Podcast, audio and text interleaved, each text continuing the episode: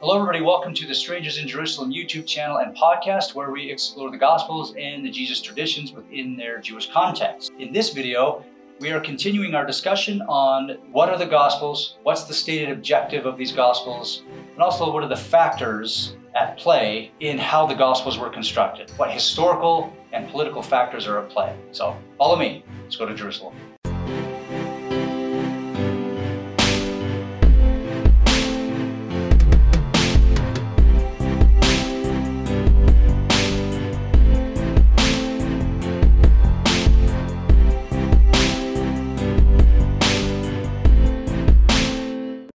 In the Gospels. In comes the Gospels. What we can say is that all of the Gospels were written after the Jerusalem Council. All of the Gospels seem to be Pauline texts. In other words, they are uh, these writers, or most of them, seem to be proponents of Pauline Christianity. In other words, the Gentile inclusive faction. The author of Matthew, for example, sides with Paul, and he wants to open the doors to Gentiles and not make them become Jews, then we call him a Pauline Christian. Okay, so we have to we have to keep all, all that in mind. So here's how this looks in the Gospels. If, if all this is the way if this is true, and this is how we can reconstruct the historical record and context, then what does that look like in the Gospels? Well, what I ask my students is if you were Jewish and you wanted to write a gospel about Jesus, would you make the Romans the villains of the story? Knowing what we know from the previous episode about the relationship between Jews and Romans, after the destruction of the temple, Rome pulled many Jews captive and enslaved them, pulled them out of Israel, took them to Rome. Now, and if you're writing your gospel in the decade after that, the question is then if you were a Jew and you wanted to write a gospel about Jesus, would you make the Romans the villains of the story?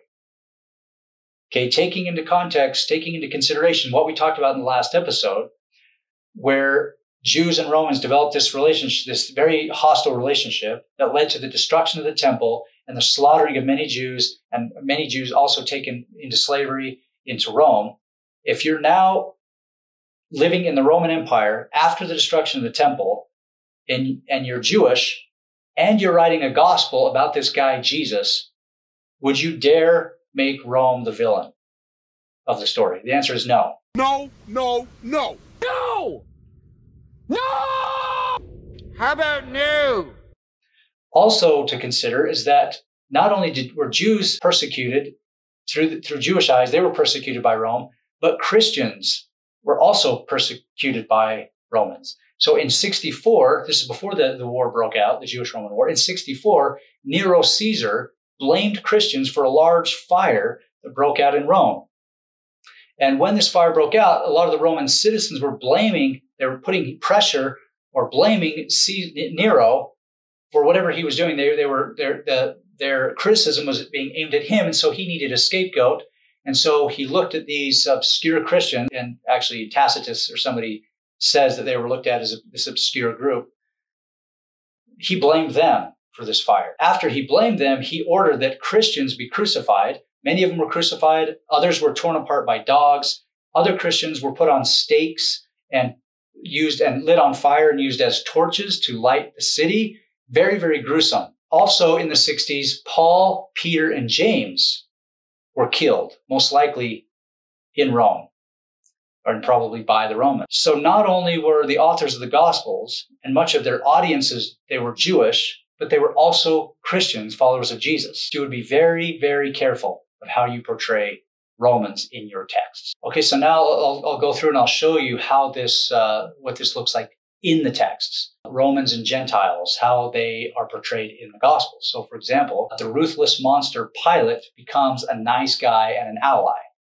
I'll talk again in a later episode about the Pilate situation with Jesus' death, but we know absolutely that Josephus says that Pilate was ruthless, absolutely ruthless. And Philo, our first century Jewish philosopher, said that Pilate had a reputation for making, for being angry, making rash decisions based on his anger. He was vindictive. These are the words that Philo uses. It's clear in Josephus, he's an absolute ruthless monster. He had to be, to, from his perspective, to keep Jews in line, or he would make, uh, the, Caesar would be very mad at him. But when you get to the Gospels, after the destruction of the temple, he becomes a nice guy and an ally to the Christians. Okay. Also in the Gospel of John, the Jews, the Jews cry out, if you release this man, you are no friend of the Roman emperor. Okay, can you imagine a bunch of Jews saying, we are friends of the Roman emperor, and if you release this man Jesus, you're no friend of the emperor? I guess it's possible that some Jews, especially the Roman sympathizing priestly establishment, could have been yelling that, but this fits much more a late first, uh, first century setting. They also yell out in John chapter 19, "We have no king but Caesar." That's kind of kind of odd. In the Gospel of Mark, a Gentile woman seeks out Jesus. It's a, it's a Gentile woman who seeks out Jesus in Mark 7.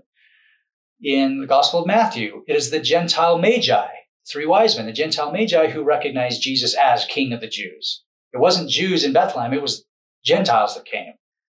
That's in the Gospel of Matthew. Also in the Gospel of Matthew, Jesus tells a Roman centurion who believes in him, quote, truly I tell you, in no, no one in Israel have I found such faith. So here in the Gospel of Matthew, again, a Pauline uh, Christian who is favoring a Gentile inclusive group. And so, of course, he's going to say in this text that where Jesus says a Roman centurion who believes in him, he says, Truly I tell you that no one in Israel, no Jews, no Israel, no one in Israel have I found such faith. Okay, they're trying to appeal to a Gentile audience. Uh, go back to the Gospel of Mark. After Pilate tries to save Jesus, it's the Roman centurion who recognizes that, quote, truly this man was God's son. Again, in the, it, it's Jews that kill him, but it's Romans who say that it's truly this man's, this man is God's son.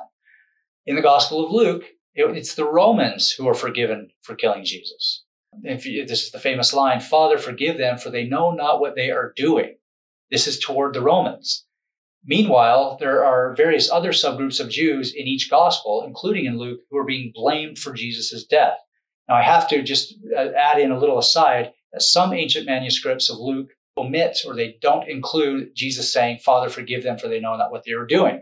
But either way, what this shows is that whether it's the gospel of the author of Luke or subsequent, some Christian uh, several decades or even a century later, they're still thinking in terms of we need to pander to Rome. Like, don't, don't make Rome mad. Have our God, our founder of our religion, Jesus, forgive the Romans for doing this. Okay, so they're, they're very, they're, they're very, they're walking on eggshells living in the Roman Empire.